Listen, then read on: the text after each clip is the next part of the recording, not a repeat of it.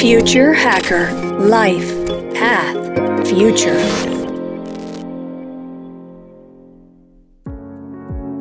A gente tem uma avaliação, uma escala que se chama de Technology Readiness Level, o nível de prontidão tecnológica. Ela vem de 0 a 9. Tá? Uma tecnologia que está no nível 0 é aquela que ainda é pesquisa básica. E uma tecnologia que está no nível 9 é, é, sendo vendida no mercado para o consumidor final. É uma ilusão a gente achar que a gente consegue segurar conhecimento. Né? Os países que mais ficarem fechados em termos de cooperação tecnológica com outros países são aqueles que vão ficar mais atrasados. Para onde as pessoas vão quando ela tem que pensar fora da caixa? Elas vêm para um ambiente como esse. Então, o que, que acontece? Aqui é o fora da caixa, que é o ambiente de oportunidade que é o parque tecnológico. Olá pessoal, bem-vindo de volta aqui ao Future Hacker. Temos aqui a honra de receber o Jefferson Kerigati. Ele é engenheiro de materiais da Universidade Federal do Rio de Janeiro e diplomado de administração de empresas pela Association of Business Executive de Londres.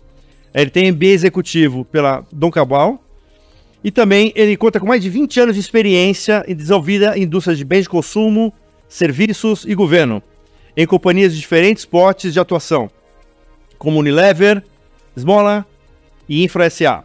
Ao longo da sua carreira, ele também elaborou e implementou diversas estratégias e planos de negócio, liderou startups, participou ativamente do processo de M&A e conduziu o processo de integração. E agora, desde 2022, ele é CEO do Parque Tecnológico de São José dos Campos. Acho que a grande referência, o grande orgulho nacional aí, né, que é o Parque Tecnológico de São José. Super prazer recebê-lo aqui, Jefferson.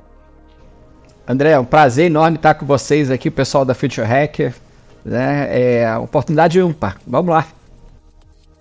Vamos lá, Jefferson. É, em primeiro lugar, de novo, né? Um super honra te receber aqui e obrigado pelo seu tempo aí. Em primeiro lugar, eu queria falar assim, né, da sua trajetória, né? Quer dizer, você já passou por muita coisa, né? Passou por empresas, né, de serviço, passou por governo, M&A.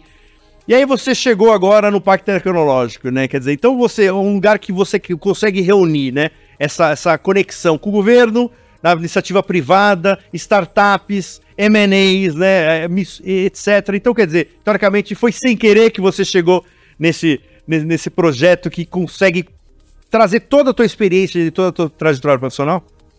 Na verdade, sim e não. Né? Tipo, se você for perguntar como eu faria a minha carreira se eu tivesse né, 18 anos de, de idade, eu não teria imaginado essa trajetória. Mas, qual que é o sim disso?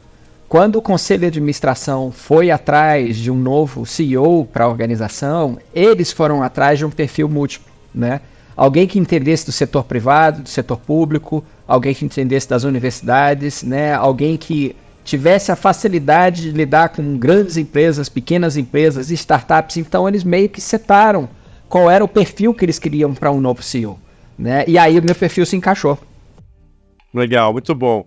Jefferson, vamos lá, vamos dar um, dar um, fazer um mergulhinho agora no, exatamente no Parque Tecnológico, que acho que, é um, acho que é uma curiosidade, né? Acho que claro. é uma grande referência aí, né, do, do, do, do Brasil aí para, né, de tudo que é inovação, ainda inovação de, né, a parte né, de, de é, próximo aí da Embraer e, e, várias outras, Nestlé, tem várias empresas aí fazendo, né, trabalhos aí, né, de, de, de, de pesquisa e desenvolvimento, etc.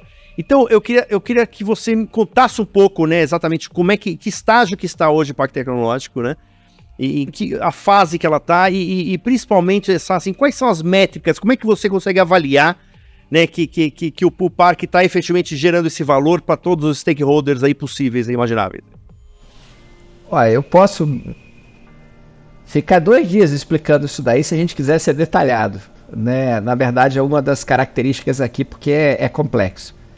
Mas fazendo um exercício de síntese, né, a gente aqui reúne embaixo de um mesmo telhado empresas, poder público e universidades.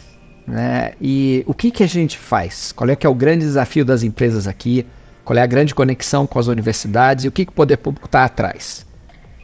De converter conhecimento científico, né, que vem lá desde a pesquisa básica aplicada, né, ou seja, uma uma tecnologia ainda que nem podemos chamar de tecnologia, ainda está realmente nos bancos acadêmicos, e converter isso lá na frente numa inovação tecnológica que uma empresa vai ofertar no mercado. Né? E o consumidor final, ao perceber valor naquilo, vai estar tá disposto a comprar aquele produto ou serviço ou pagar um prêmio naquilo. E do ponto de vista do setor privado, esse consumidor, ao pagar e consumir esse produto, ele paga a conta de desenvolvimento tecnológico da empresa. Por outro lado, esse mesmo consumidor, no papel agora de contribuinte, vai recolher mais imposto. E aí ele paga o que? A criação de políticas públicas que esses gestores públicos têm interesse para desembocar em desenvolvimento econômico. Então, na verdade, o que a gente faz é unir os interesses desses três setores e lá no fim gerar algo que vai ter um impacto social e econômico no país. Né? Quando a gente pensa nesses três atores diferentes, eu tenho métricas distintas. Né? Uma grande multinacional ou mesmo uma startup está começando, ela quer ter acesso e implementar inovação tecnológica. É isso que ela está atrás. Né? Quando eu penso numa universidade, ela está atrás de entender como que ela pode plugar e capturar investimento privado nas suas linhas de pesquisa, nos seus laboratórios, para a geração de mais conteúdo. Né? Mais conteúdo o quê? Conhecimento científico, análise, entendimento, expansão de conhecimento humano. E o gestor público, no final, ele está interessado em ver que as suas políticas públicas que ele idealizou tenham execução e tenham um benefício para a sociedade. Perfeito. Jefferson, vamos lá, entre os próprios parques tecnológicos que você tem, né? Você tem em São José, você tem, sei lá, um polo também importante lá em Piracicaba, em São Caetano. Existe essa colaboração IPT, existe essa colaboração entre os entre, os, entre esses laboratórios, esses parques tecnológicos, existe essa essa, essa, essa cocriação e colaboração entre eles, ou é, é a quem que, que poderia ter, ser feito? Ainda bem que você está me fazendo essa pergunta hoje, cara. Se a resposta, se você tivesse feito essa pergunta há um ano atrás, eu ia dizer não, né? É, porque muito desse ecossistema de inovação paulista, ele surgiu a partir de 20 anos atrás, mais ou menos, quando o estado de São Paulo começou a desenvolver a política de parques tecnológicos no estado, né? Isso daí tocou um grande cume, mas isso estava meio é, não estava acontecendo, né, há um ano e meio, um ano e pouco atrás. E, e até que um dia né, conversando com o pessoal do IPT, com o pessoal lá do CETEC da USP, com o pessoal de é, Campinas, com o pessoal de Sorocaba, a gente falou, pô, mano, a gente não precisa é, ter um poder público estruturando essa relação para a gente. A gente pode se estruturar e criar essa conexão entre a gente. E ali nascia né, o início, foi a primeira reunião que a gente teve do que hoje já oficializado, agora faz um mês, é super recente, na rede API, que é a rede de ambientes paulistas de inovação que a ideia foi juntar incubadoras, aceleradoras, é, ambientes de inovação, parques tecnológicos, todos os bichos desse ecossistema, ou esses hubs do ecossistema que trabalham com inovação. Né? E a gente começou a se juntar e eu lembro quando eu brinquei na época, né? Eu falei, olha, qual que é a grande coisa aqui que a gente vai fazer? A gente vai montar uma ferramenta. Hoje são quase 30 associados no estado, né? Públicos, privados, economia mista, tem vários formatos. E a gente tem então o que? Estruturado a ferramenta para que o poder público estadual e federal possa agora utilizar para implementação e para dar capilaridade na execução de políticas públicas, né? E ao mesmo tempo, né, o que a gente fala, né, quando a gente conversou, né, o pessoal, eu lembro no início queria montar, estruturar, eu falei, peraí gente, vamos começar por, olha, prazer, sou São José dos Campos, né, o que a gente faz de legal e bom aqui é isso, isso, isso, essas são nossas competências, o que tira o nosso sono é isso, isso, isso, muito prazer. E aí a gente começou a rodar. E a gente começou a entender qual é o conjunto de capabilities que a gente tem em comum. Quem está mais na frente do outro que pode ensinar, que capability às vezes tem em Sorocaba que eu não tenho aqui, eventualmente quando eu precisar eu só preciso ter acesso em Sorocaba para usar, ou em registro, ou em Piracicaba, enfim. Né? A gente começou a fazer essa troca e a ideia é que a gente junto consiga criar valor de forma que separado a gente não conseguisse. Exemplo, tem editais da FAPESP, por exemplo, que a gente conjuntamente pode entrar com vários pontos de execução e capabilities complementares, coisa que eventualmente um ou dois ambientes sozinhos não conseguiriam fazer. Então, no fundo, o que a gente está olhando é na capacidade integrada que a gente tem de servir a, um, o estado que mais gera conhecimento científico na nação. Metade do conhecimento científico produzido pelo Brasil sai do estado de São Paulo, né, nas diversas universidades que a gente tem aqui. E dois, é a maior indústria do país. Então, na verdade, tudo isso que a gente está fazendo desemboca em vantagem competitiva e atratividade econômica para a indústria no nosso estado. Daí, desenvolvimento econômico. Perfeito. E aí vocês fazem. Eh, vocês, que, que, ótima notícia, né? Então, quer dizer, começa essa colaboração, mas você, é, é vocês é, segura um pouco essa, essa a, a, localização do ponto de vista, característica local da região. Então, por exemplo, Sorocaba ali que tem um foco em agro, né? Quer dizer, ou seja, como teoricamente vocês estão em alguns lugares onde tem a comunidade ali, vocês também respeitam nessa né, essa, a, localização e, a, e, e, a característica daquela região, né? É mais do que respeito. Seria burro fazer diferente, né? Como assim, né? É, inovar é complicado né? É muito simples, né? Pega um conjunto de pessoas que trabalham na sua empresa, senta numa mesa e fala, galera, vamos inovar. É um processo complexo, né? Então, você querer inovar em cima de uma base de conhecimento ou em cima de uma base econômica inexistente no seu município, na sua região, é duas vezes mais complicado. Porque você não tem gente com know-how suficiente para fazer aquilo. Quer ver um exemplo? A gente fala né, de empreendedorismo, etc e tal, startups, e o que vem na mente é a molecada novinha começando a empreender. Só que na prática, quando a gente estuda a literatura, né, com todos os cases que já tem mapeados mundo afora, a idade média de um empreendedor de sucesso é 45 anos. Foi, mas por quê? 45 anos é um tempo que já deu para você ter um profissional que trabalhou uns 20 anos no determinado mercado e depois desses 20 anos com a experiência dele, ele começa a entender as oportunidades e as brechas que aquele mercado não está cobrindo. E aí é que vem a ideia de criar algum produto ou serviço que vai se posicionar de forma diferente e capturar valor daquilo. Então, quando a gente olha todos esses ambientes, eles estão em regiões que são propícias para determinadas coisas. Aqui mesmo em São José. Quando a gente começou, qual que era o óbvio? O que, que era a vocação nacional ou local? Era o setor aeroespacial e de defesa. Top. Na sequência, a gente começou com o setor de tecnologia de informação e comunicação. Mesma coisa, muitas empresas aqui, Connected, está um ano atrás, um ano e meio atrás, a gente lançou o cluster do agro. Aí você fala, ué, mas agro em São José? É. Por quê?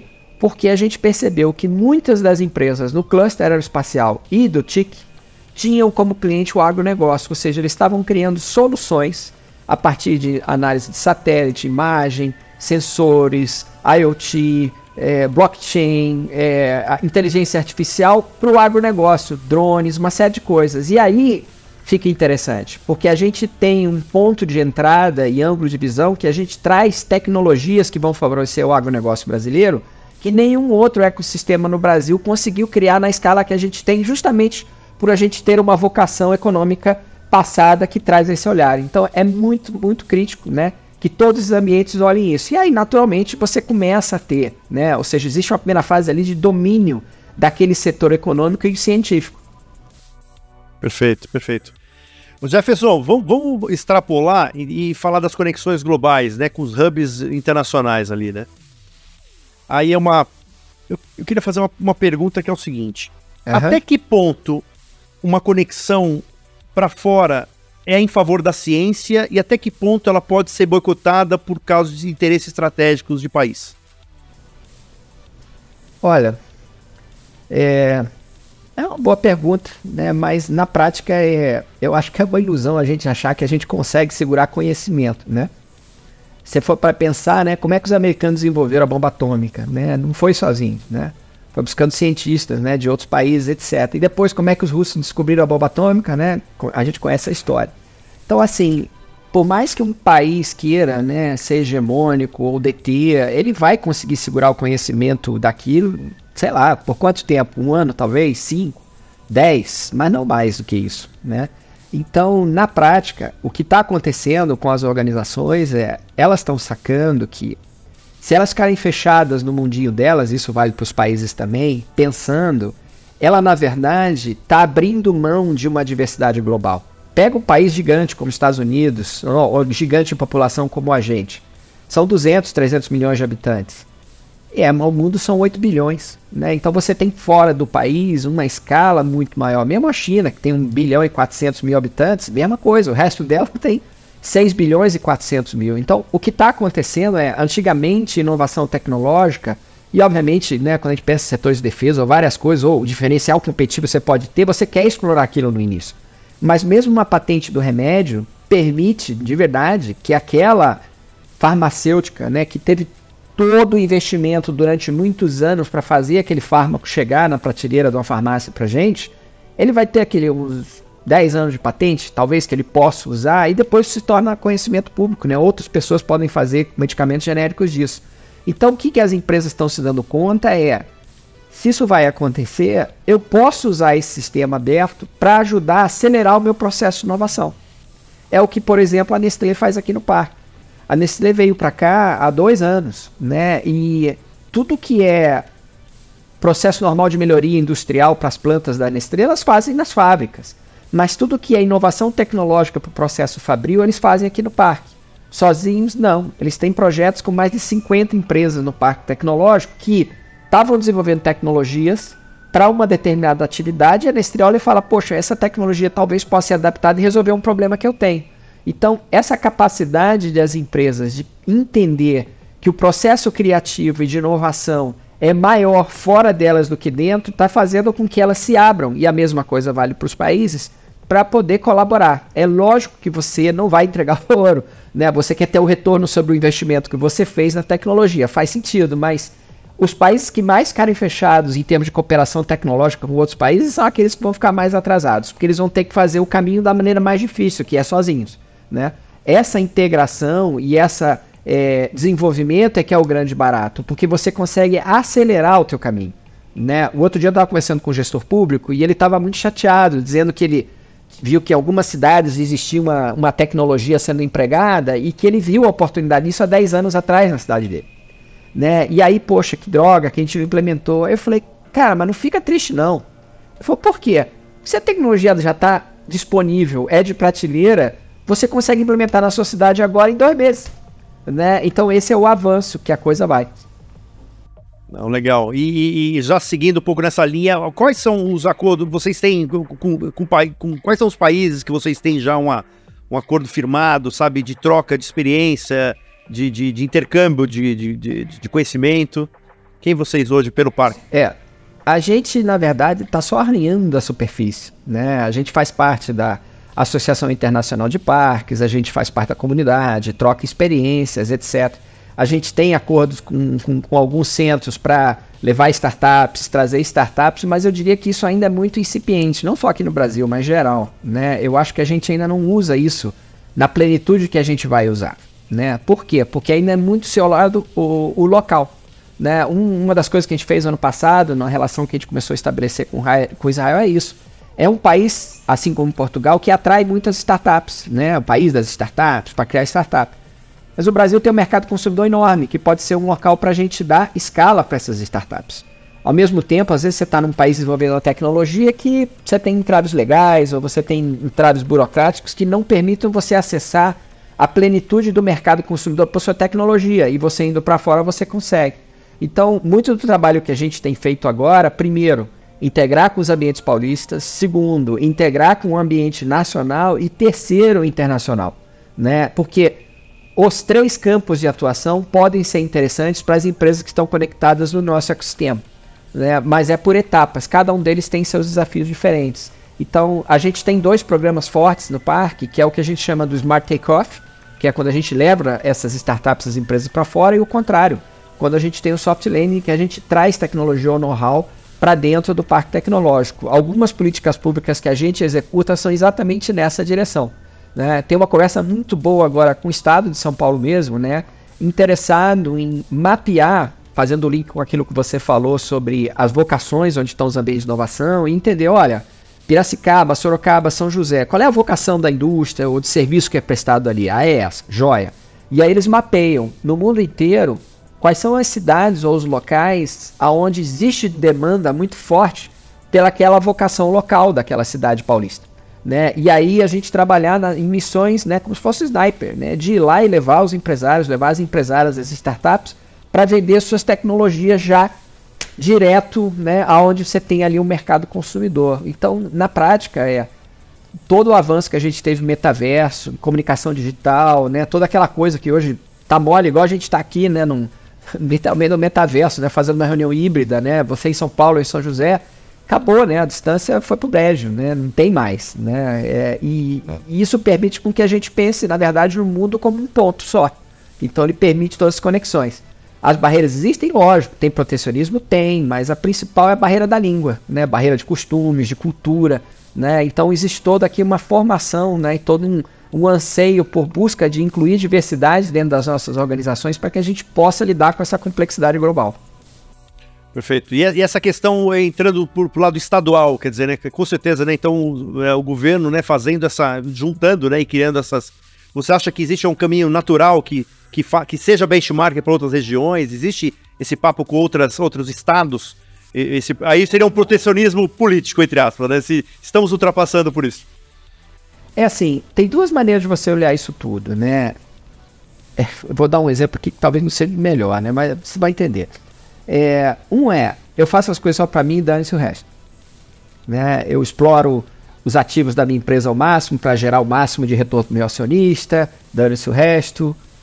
Só que esse modelo tá meio furado já, né?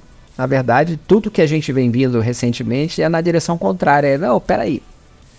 Se eu tenho, se eu estou num parque tecnológico, senior, maduro, em uma cidade que desponta a inovação tecnológica, não é o quanto que eu posso, de forma extrativista, né, chupar do ambiente para me beneficiar, mas é qual é a minha responsabilidade e contribuição que eu tenho no meu estado, no país e no mundo. Então, a mesma coisa vale, né? Então, é assim, é muito no, num caminho de, cara, que capabilities a gente tem por estar na minha cidade, por ter essa vocação local, que outros locais não têm e eu posso emprestar.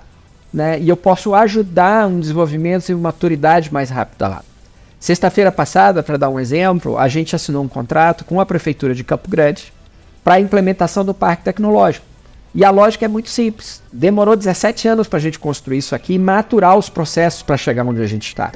Se a gente ajuda Campo Grande, Campo Grande não vai precisar de 17 anos para chegar onde está São José hoje. Pelo contrário, vai precisar muito menos tempo. E ela pode maturar. Ao mesmo tempo, existe todo um conjunto de coisas que a gente vai descobrir junto com o ecossistema de Campo Grande, que são únicos de lá, e que depois a gente vai poder trazer para São José e outras partes do Brasil. Então, o que eu estou dizendo no fim do dia é: existe uma visão é, egoísta e self, né, de, de eu primeiro, meu estado primeiro, ou generosa e altruísta de, cara, eu crio, eu lidero e eu tenho uma responsabilidade por compartilhar essa riqueza e esse desenvolvimento que está em volta. Perfeito, muito bom, boa resposta. E, e vamos lá, é, Jefferson, eu queria a, a, respeito falar a respeito do, da, da cultura né, do, do, parque, né? Então, assim, você hoje mexe com né, difer, diferentes stakeholders ali dentro, né? Então, assim, hoje existe uma cultura né, do, do, dos habitantes ali, né, teoricamente, dos que, que estão lá no parque, mesmo que sejam de, de, de, de interesse e oportunidades totalmente diferentes entre eles ou não? Tem. Tem pelo seguinte, a gente costuma brincar assim, né? Você pede para alguém ser criativo, inovador, né? Você vira e fala, né? Você tem que pensar fora da caixa, não é? Pois é. Sabendo que o fora da caixa quer dizer o além caixa, o meta caixa, né? Para onde as pessoas vão quando ela tem que pensar fora da caixa? Elas vêm para um ambiente como esse. Então, o que, que acontece? Aqui é o fora da caixa. Né? Existe o local fora da caixa, ele é o local que existe, é um ambiente de oportunidade que é o parque tecnológico. Tá? Então, o que, que acontece? O ano passado a gente recebeu 200 comitivas de prefeituras do Brasil. São 5.500 prefeituras no Brasil. Esses caras e essas é, gestoras públicas que saíram dos estados vieram para cá, elas vieram para entender essa política pública de desenvolvimento, que é o que a Prefeitura de São José dos Campos criou aqui. Então o que acontece? Ela já está indo buscar e entender o que, que tem fora da caixa, porque provavelmente ela quer trazer alguma coisa assim para a cidade dela. Da mesma forma, quando eu atraio, como a gente consegue agora, startups do Brasil inteiro, gente que às vezes está só com a ideia ou que acabou de validar o problema, mas precisa validar uma solução, alguma coisa inovadora tecnologicamente falando, seja no modelo de negócio ou na tecnologia em si, esse pessoal está vindo do Brasil inteiro para cá. O processo seletivo nosso de, do primeiro semestre foram 445 projetos de 101 municípios brasileiros de 20 estados. O que, que eles vêm fazer aqui? Buscar outras pessoas que estão fora da caixa. Né? Quando eu falo de um pesquisador que vem para cá, de uma Unesp, de uma Unifesp, CT, FATEC, né, o ITA, o INPE, o que, que eles estão buscando? Eles estão buscando gente que pensa parecido. E essa que é a grande mágica. Quando eu pego um pesquisador da Nestlé, do Clima Tempo, ou do metrô de São Paulo que está buscando solução, ou seja, é um local onde todo mundo que já está predisposto a buscar inovação tecnológica, desenvolvimento tecnológico, a buscar inovações, buscar criatividade, se abastecer de coisa, já tem um bias nessa direção. Então o que eu faço aqui é capturar num ambiente isso tudo junto e criar os mecanismos, criar a, as interrelações, criar os ambientes, criar o espaço, seja através de feiras, eventos, seminários, processo de inovação aberta. Aí vem toda a metodologia que a gente monta para propiciar que todo esse público fértil e criativo se encontre e comece a criar conexões, que a gente chama de conexões inteligentes, e a partir dali você começa a ter a apropriação de novos conhecimentos que vão desembocar numa inovação. Muito bom. Jefferson, me fala um pouco do, do, do projeto de, de, de, builder que vocês têm, né? De aceleração de startups, né? Que passa por algumas fases, né? Queria que você falasse um pouquinho sobre, sobre isso. Eu falo, né? Tem. Aqui no parque a gente tem metodologia para quatro fases distintas, né? A, a, a, fase clássica que a gente trata dentro da incubadora, né? É a, é a, é a de pré-incubação e aceleração. Então, às vezes no processo seletivo, né? Tem uma empreendedora ou empreendedor que chega com uma ideia. Só uma ideia, né? Como a gente fala, né? E aí é muito engraçado, né? A pessoa que tem ideia acha que descobriu o mundo, né? Não, só teve ideia.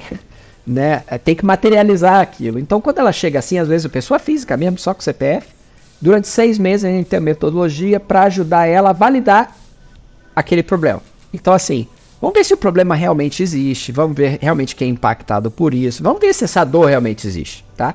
Passado esse período, aí ela entra num segundo programa, que é o Growth, que é o de aceleração, ou às vezes a startup já vem nessa fase, né? Ela já validou o problema dela, só que ela precisa construir a solução que vai resolver esse problema.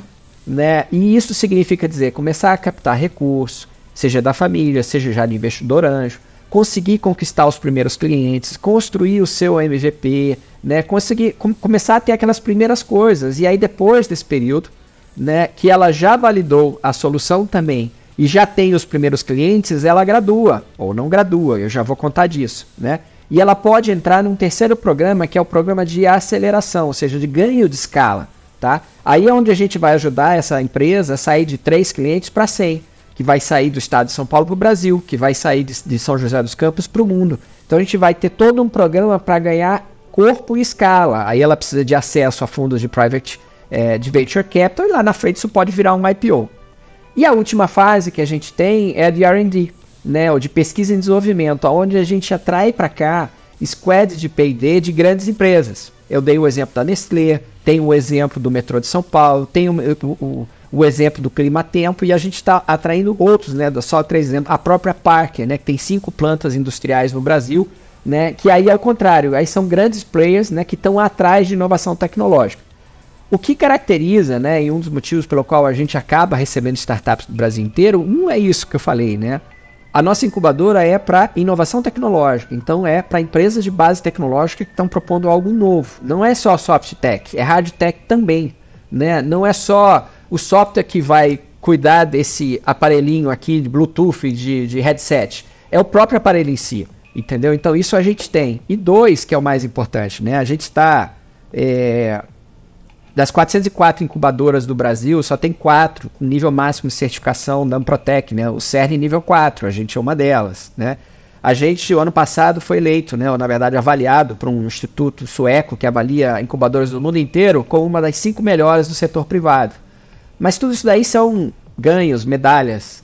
O que interessa mesmo é o dado que eu vou dar agora. Né? De cada 10 startups que surgem, nove não dão em nada. Né? A minha, inclusive, foi uma das nove, né? quando eu fiz a minha mais uma dá certo.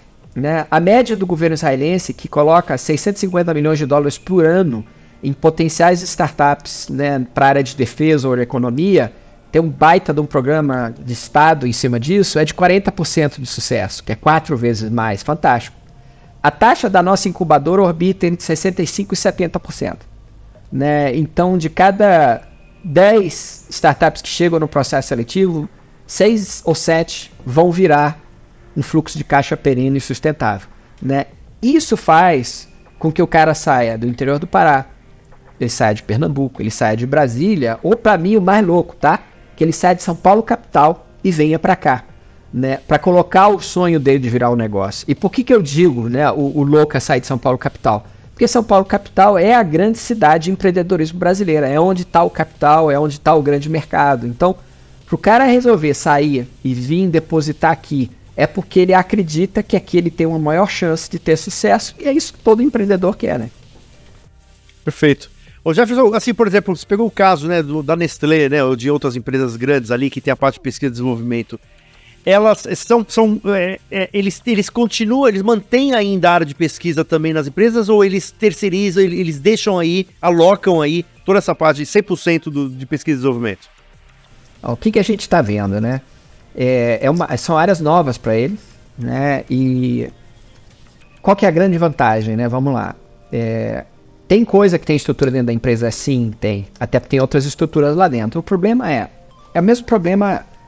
Trabalhei na Unilever durante muito tempo de fazer muita pesquisa interna. Você está dentro de uma mesma estrutura organizacional, né? Então, às vezes é o estagiário que dá uma ideia brilhante, mas como ele é estagiário, diretor da hora ou gerente da hora, ah, não, isso aí não vale nada e matou. Quando você tem um squad dentro dessa empresa, dentro de um parque, com mais outros 190 residentes, que todos estão pensando fora da caixa, criativamente, etc., ele está num ambiente muito mais fértil para criar inovação do que ele estivesse dentro da cultura organizacional dele. Então, o que, que acontece? As empresas estão se dando conta é elas trazem a problemática de dentro da empresa e buscam a solucionática dentro do parque, como diria da, da Maravilha. Agora entreguei a idade legal, né? Mas assim, é, que, que essas empresas, na verdade, conquistam ao estar aqui dentro do ecossistema? Né? São três coisas, tá? E eu digo isso porque a gente tem recebido o C-level dessas empresas a nível global, vindo aqui entender o valor que é criado. Um, elas conseguem acesso à inovação tecnológica, tá? Que é o quê? A gente tem uma avaliação, uma escala que se chama de Technology Readiness Level, o nível de prontidão tecnológica. Ela vem de 0 a 9. Tá? Uma tecnologia que está no nível 0 é aquela que ainda é pesquisa básica. E uma tecnologia que está no nível 9 é, é, sendo vendida no mercado para o consumidor final. Tá?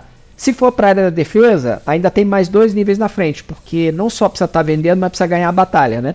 Então tem mais coisa aí. Mas o fundo, essa é a jornada de desenvolvimento do TRL.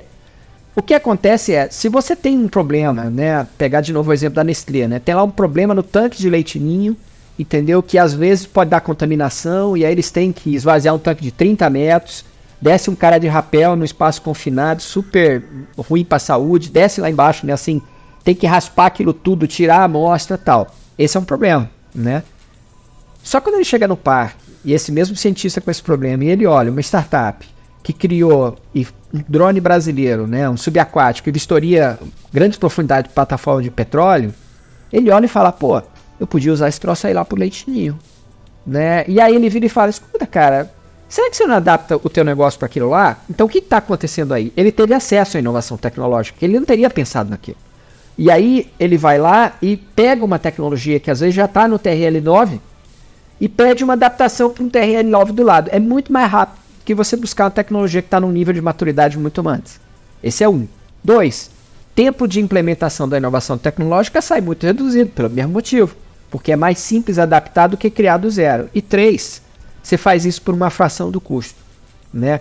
O que para a grande empresa é uma baita de uma coisa interessante, porque você gasta menos recurso de gente, de capital, de capex, de dinheiro para ter uma inovação tecnológica e ao mesmo tempo é uma maravilha para as startups ligadas no ecossistema, porque eles têm de cara dentro do próprio ecossistema potenciais grandes clientes para a tecnologia dele. E às vezes um pedido desse é determinante para aquela startup ter sucesso e depois alcançar outros mundos. Perfeito, muito bom. O, Jefferson, uma questão assim de, vai, vou olhando, né, a gente como future hacker, né, olhando um pouquinho para frente aí, né, aonde você enxerga que o parque vai estar tá daqui a 10, 15 anos assim, sabe? Pensando em toda essa iniciativa que vocês estão fazendo, com essa maturidade, né, essa, esse benchmark, né, regional que vocês estão fazendo, onde você acredita que ela possa estar daqui a 10, 15 anos? Qual é a grande coisa que a gente aprendeu a hackear aqui, quando a gente junta isso tudo que eu expliquei, é concretizar ou, trans, ou pegar conhecimento científico e transformar em inovação tecnológica. Isso foi desenvolvido ao longo dos anos localmente e agora a gente começa a expandir a esfera de influência ou a área de abrangência do parque. Então, quando eu olho daqui a 10, 15 anos, eu vejo uma organização multi-ambientes físicos e no metaverso, espalhados pelo país e pelo mundo, conectando vários ecossistemas de inovação do mundo inteiro, ou seja, eu vejo a gente aumentando o nosso market share para geração de inovação tecnológica para todo o ecossistema. Né? Eu vejo a gente como virando grande, é, a grande organização, o grande know-how né, de conseguir fazer com que a inovação tecnológica aconteça. Né? Então, se hoje a gente tem aqui 190 empresas residentes e outras 320 conectadas ao parque, se hoje eu executo política pública para mais de 20 gestores públicos diferentes, são, sei lá, umas 100 políticas que a gente executa, e hoje eu tenho 30 universidades conectadas, né? Imagino daqui a 10, 15 anos a gente espalhado por vários ambientes no Brasil, fisicamente, é, entendendo a vocação local, criando as tecnologias, dando visibilidade para aquelas tecnologias naquele ecossistema e fora, é, estreitando esses laços e a mesma coisa internacionalmente, com presença na Europa, nos Estados Unidos, na Ásia, na África, enfim. Uma grande, né, primeiro momento, uma grande multiestadual e no segundo momento, uma grande multinacional que é o que eu te falei. Vai ajudar a converter conhecimento científico em inovação tecnológica. Não para a gente, mas para o ecossistema. Eu sou uma grande empresa ou uma grande organização de prestação de serviço. Né? Do outro lado, eu vou ter empresas felizes, eu vou ter governos felizes com implementação e uma execução de uma série de políticas públicas numa escala muito maior, né? e ao mesmo tempo eu vou estar contribuindo né, com é, investimento né, para a nossa comunidade científica, para o desenvolvimento científico, né, para expandir a capacidade brasileira né, de fazer pesquisa e, e, de colher os frutos econômicos dessa pesquisa. Perfeito. Jefferson, você acha que a área de educação é uma área que poderia ser um futuro do parque, de ter uma, um academy, ter uma área de, de, de formação? Ou você acha que você, você se funciona como um hub com diversas universidades, que isso já acontece, mas vamos supor, você acha que todo esse conhecimento combinado poderia culminar num projeto focado em educação, de, de, de, de, formação de, de pessoas, de novos profissionais para essa área de tecnologia? É, tá mais para não do que para sim, eu vou te explicar, tá? Logo quando eu cheguei, o pessoal falou para a gente criar um fundo de investimento em startups. Eu falei, não sou louco. Porque na hora que eu passar o chapéu com 10 empresários e pegar 500 mil de cada um e botar no fundo de 5 milhões e começar a investir em startup, eu não faço mais nada da vida. Tá? É a mesma coisa com relação a gente se propor a criar uma universidade aqui ou ter linha de pesquisa própria. Né? Eu entro em. Primeiro, que não é o nosso know-how, e dois, eu entro em conflito com todas as universidades que estão conectadas na gente. Então, esse é o lado não da resposta. O lado sim da resposta é: o que, que eu quero? Eu quero é dar acesso as empresas ao conhecimento científico que está dentro dos laboratórios da universidade.